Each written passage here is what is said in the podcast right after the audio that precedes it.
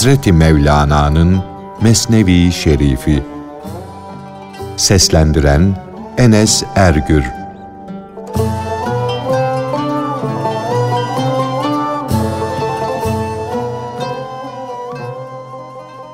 Büyük Şehzadenin Çin padişahının sarayında kalması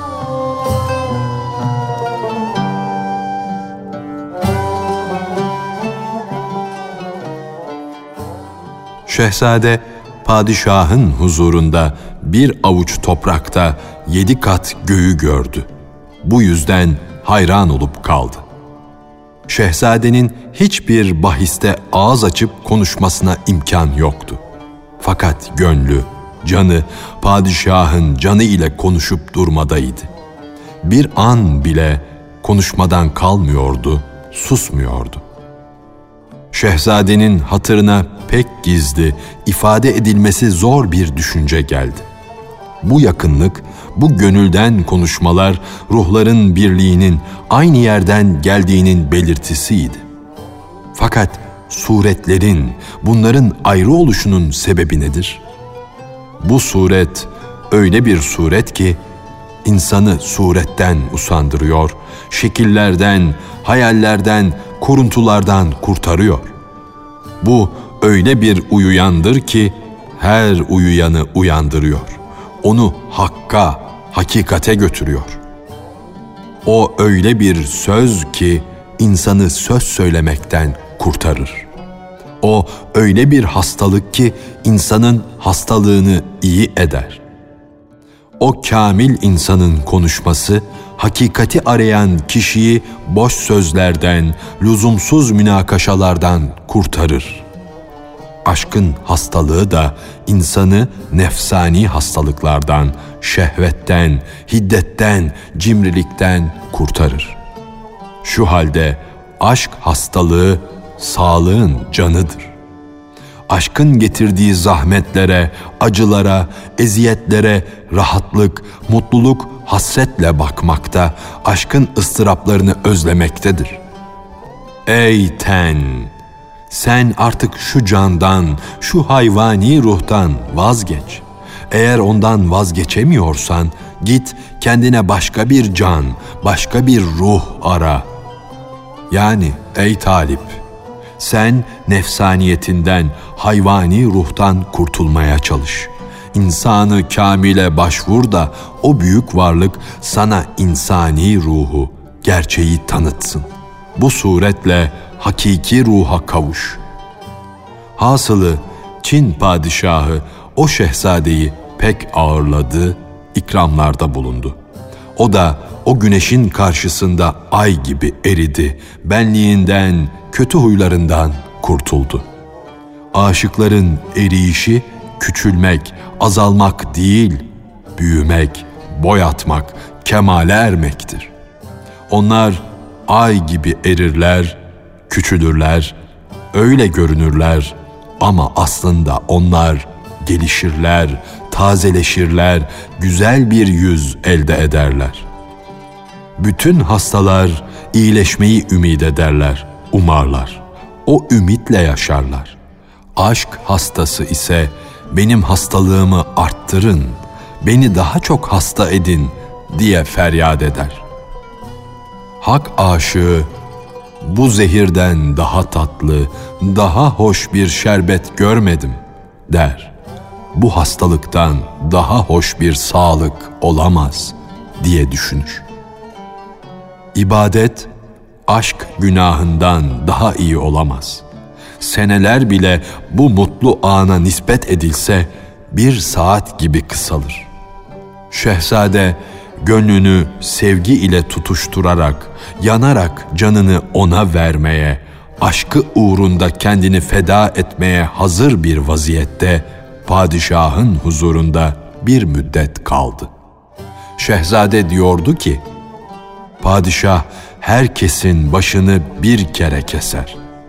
Ben ise her an padişaha yeniden yeniye kurban oluyorum. Ben mal mülk bakımından, altın, gümüş bakımından fakirim. Fakat baş, gönül cihetinden çok zenginim. Benim başım yüz binlerce başa bedeldir. Aşk yolunda iki ayakla koşulamaz. Bir baş ile aşk yoluna düşülmez. Halbuki herkesin iki ayağı, bir başı vardır. Binlerce başı olan ten nadirdir. Binlerce baş, binlerce ayak ancak hak aşıklarında bulunur. Bu yüzdendir ki bütün vakalar, haller, başa gelenler unutulur gider. Fakat bu hal, bu aşk her an biraz daha kızışır, alevlenir. Aşk mekansızlık aleminde yanar dağ gibi ateş madenidir. Yedi cehennem onun kıvılcımları yanında bir duman gibi kalır. Yani cehennemin yakan, kavuran korkunç alevleri ilahi aşk ateşinin yanında bir duman, bir gölge gibidir. Şehzadenin ömrü geldi geçti de aşk hastalığını gideremedi. Vuslata yol bulamadı. Sabır pek yakıcı idi. Canında da dayanacak güç kalmamıştı. Bir zaman dişlerini sıkarak dayandı. Bu derdi çekti. Fakat muradına eremeden ömrü sona erdi. Sevgilinin sureti, maddi varlığı ondan gizlendi. Şehzade öldü gitti. Fakat onun manası, hakikati sevgiliye kavuştu, ona eş oldu.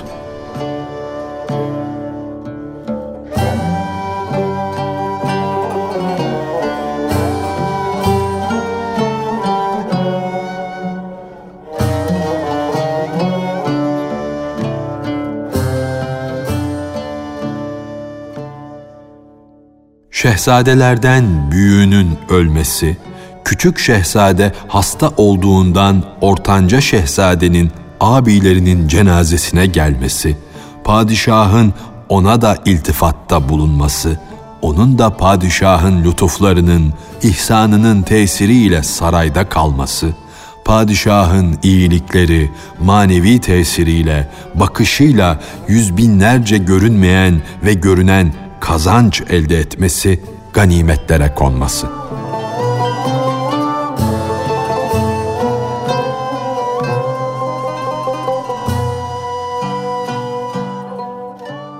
O sıralarda şehzadelerin küçüğü hastaydı. Büyük şehzadenin cenazesine yalnız ortanca şehzade gelebildi. Çin padişahı onu görünce tanımamış gibi bu kimdir bu da o denizden herhalde. Bu da bir balık, dedi. Muarrif, bu da o babanın oğlu. Bu vefat edenin küçük kardeşi, dedi. Padişah ona, sen vefat eden abiinden bize bir yadigarsın, dedi. Onu ağırladı. Bu sözlerle onun gönlünü kazandı, onu da avladı. Padişahın bu okşayıcı sözleriyle ayrılık ateşiyle yanan, inleyen, gözyaşları döken şehzade canlandı. Adeta teninde kutsal bir ruh yeni bir can buldu. Gönlünde öyle yüce bir feyz, öyle manevi bir uğultu ve yükseliş gürültüsü duydu ki, Sufi yüzlerce çile çıkarsa yine de o hali bulamaz. O bulunduğu yerde parıl parıl parlamaya başladı. Duvarda, dağ da, taş da sanki bütün bunların hepsi de nar gibi çatlamışlar, ona gülüp duruyorlardı. Bütün zerreler ona karşı birer kubbe gibi görünüyordu. An be an o kubbelerden yüzlerce çeşit kapılar açılıyordu. Açılan kapılar bazen pencere haline geliyor, bazen ışıklar halinde görünüyordu. Toprak bazen buğday yağını oluyor, bazen de ölçek halini alıyordu. Umumiyetle gökyüzü herkese pek eski, pek kupkuru görünürken onun gözünde her an yeniden yaratılmaktaydı. Güzel, latif ruh cesetten kurtulunca kaza ve kaderden hakkın lütfu ile ona böyle bir göz verilir yüz binlerce gizli şeyler gözünün önünde belirdi. Hakkın has kullarının gözleri neleri gördüyse o da onları görmeye başladı. Kitaplarda okuduğu şeyler, ahiret halleri suretlere bürünüp gözlerine görünmede idi. O değerli padişahın atının ayağının çıkardığı toz, şehzadenin gözlerine pek aziz bir sürme olmuştu. Böyle bir gül bahçesinde o eteğini toplayarak yürüyordu. Bedeninin her bir cüzü daha yok mu diye nara atıyordu. Yeşilliklerden meydana gelen gül bahçesi bir anda solar gider. Aklın gül bahçesi ise sararıp solmaz. Daima yeşildir, güzeldir. Güllerden meydana gelen gül bahçesi sararır, solar, dökülür, dağılır gider. Fakat gönüllerden biten, gönüllerde yetişen gül bahçesi ise solmaz, gülleri dökülmez. Gönül bahçesi ne de hoştur, ne de hoş. Bizim o hoş, o faydalı bilgilerimiz bil ki o gönül bahçesinden iki üç deste gülden ibarettir. O manevi güllerin, o ruhani çiçeklerin bulunduğu gül bahçesinin kapısını kendimize kapamışız. Oraya girmiyoruz da tutuyoruz şu fani alemin vefasız, ömürsüz güllerinden iki üç deste gülle oyalanıyor, onlara kapılıyor, onlara gönül veriyoruz. Yazıklar olsun. Bu kadar güzel gül bahçesinin anahtarları her an ekmek yüzünden elimizden düşüp gidiyor. Seni bir an için ekmek derdinden kurtarsalar, karnını doyursalar, bu defada sen kadınların etrafında dolaşmaya, onlara meyletmeye başlarsın. Derken yine açlık denizin coşar, dalgalanmaya başlar. O zaman da sana ekmeklerle, çeşitli yiyeceklerle ve kadınlarla dolu bir şehrin hükümdarlığı gerek. Sanki sen bir yılan idin de şimdi bir ejderha oldun. Önce bir başın vardı, şimdi yedi başın var. Yedi başlı ejderha cehennemdir. Senin hırsın yemdir.'' yedi başlı ejderha gibi olan cehennem de seni insanlık yolundan alıkoyan bir tuzaktır. Seni insanlık yolundan alıkoyan tuzağı kır, parçala, yırt, at. Onun yemi olan hırsı ateşe ver, yak. Bu beden evine yeni kurtuluş yolları aç. Ey mana yoksulu olan kişi, Ey şaşkın dilenci! Sen aşık değilsin. Allah sevgisinden haberin olmadan hissiz bir dağ gibi ses verir durursun. Bir düşünsene, dağ kendiliğinden hiç ses verir mi? O ses başkasının sesinin ondan gelen aksidir. Ey taklitçi kişi! Senin sözün de başkasının sözünün aksini söylüyor ama ne söylediğinden haberin bile yok. Bütün sözlerin başkalarının sözü, bütün hallerin başkalarının hallerinden ibaret. Ne zamana kadar bu parlak hayaller sana başkalarından aksedip duracak? Çalış, çabala da bu olan vakalar, bu söylenen sözler senin malın olsun başkalarından sana akseden hayallerin hakikatini sen kendin yaşa. Gayret et de söylediğin söz senin kendi sözün olsun. Senin kendi halini bildirsin.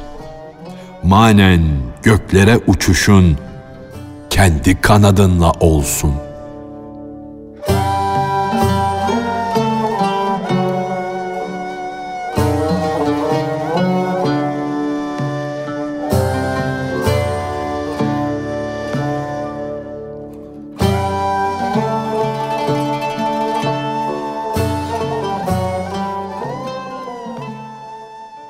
Padişahın himmetiyle şehzadenin gönlünde bir uyanıklık oldu. Bir keşif belirdi. Hiçbir şeye aldırmaz bir hale geldi. Bu yüzden de yapılan iltifata, gösterilen yakınlığa şükretmeden çekindi, serkeşliğin vesvesesine kapıldı. Padişah ilham yolu ile, sır yolu ile şehzadenin bu halini anladı, üzüldü, canı sıkıldı. Kendisinin haberi olmadan ruhu şehzadeyi yaraladı.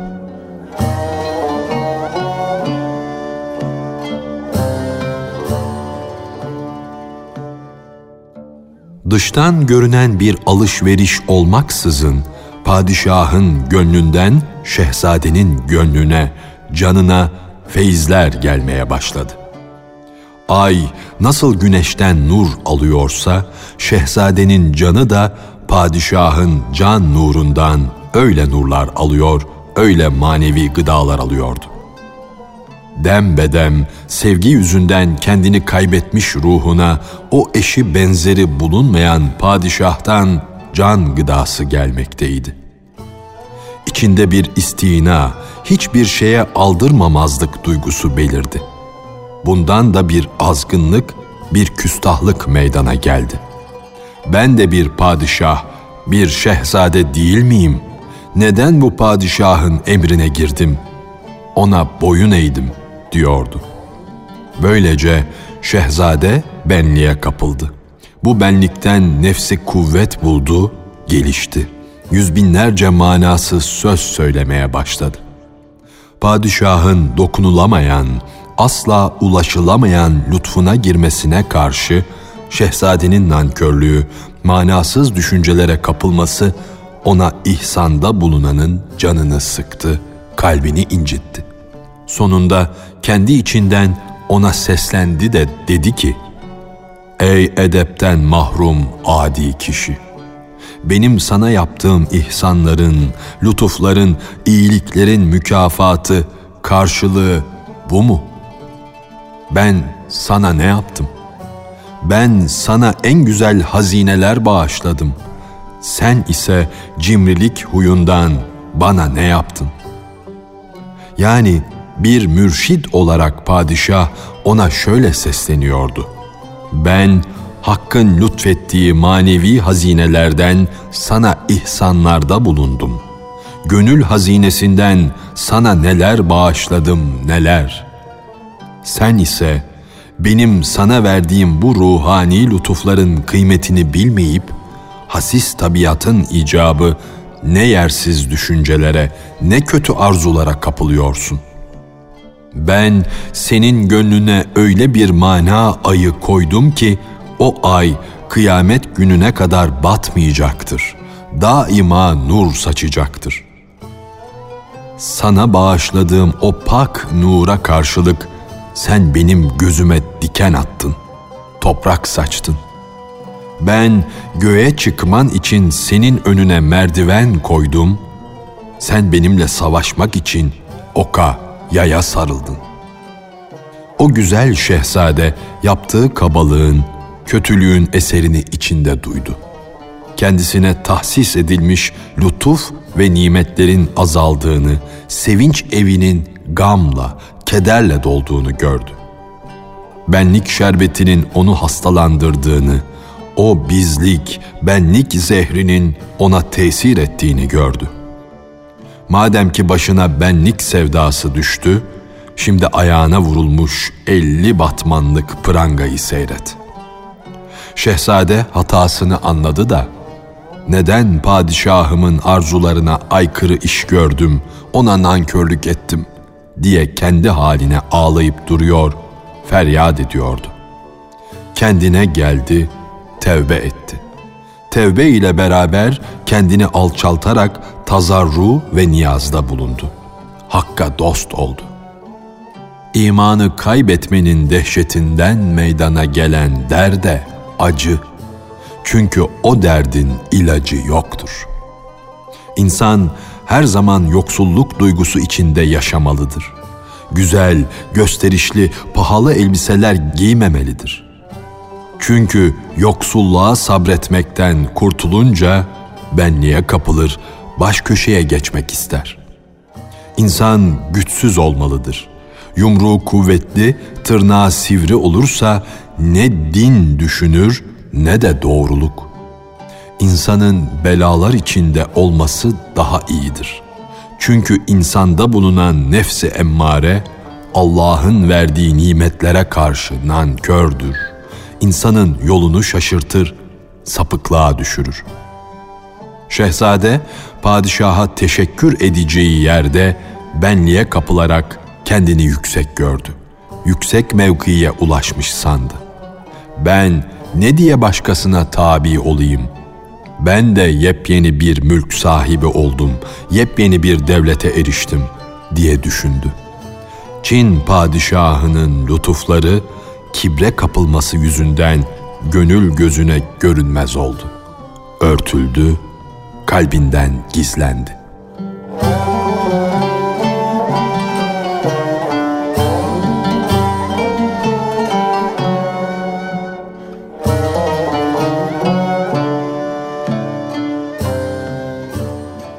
Hazreti Mevlana'nın Mesnevi Şerifi.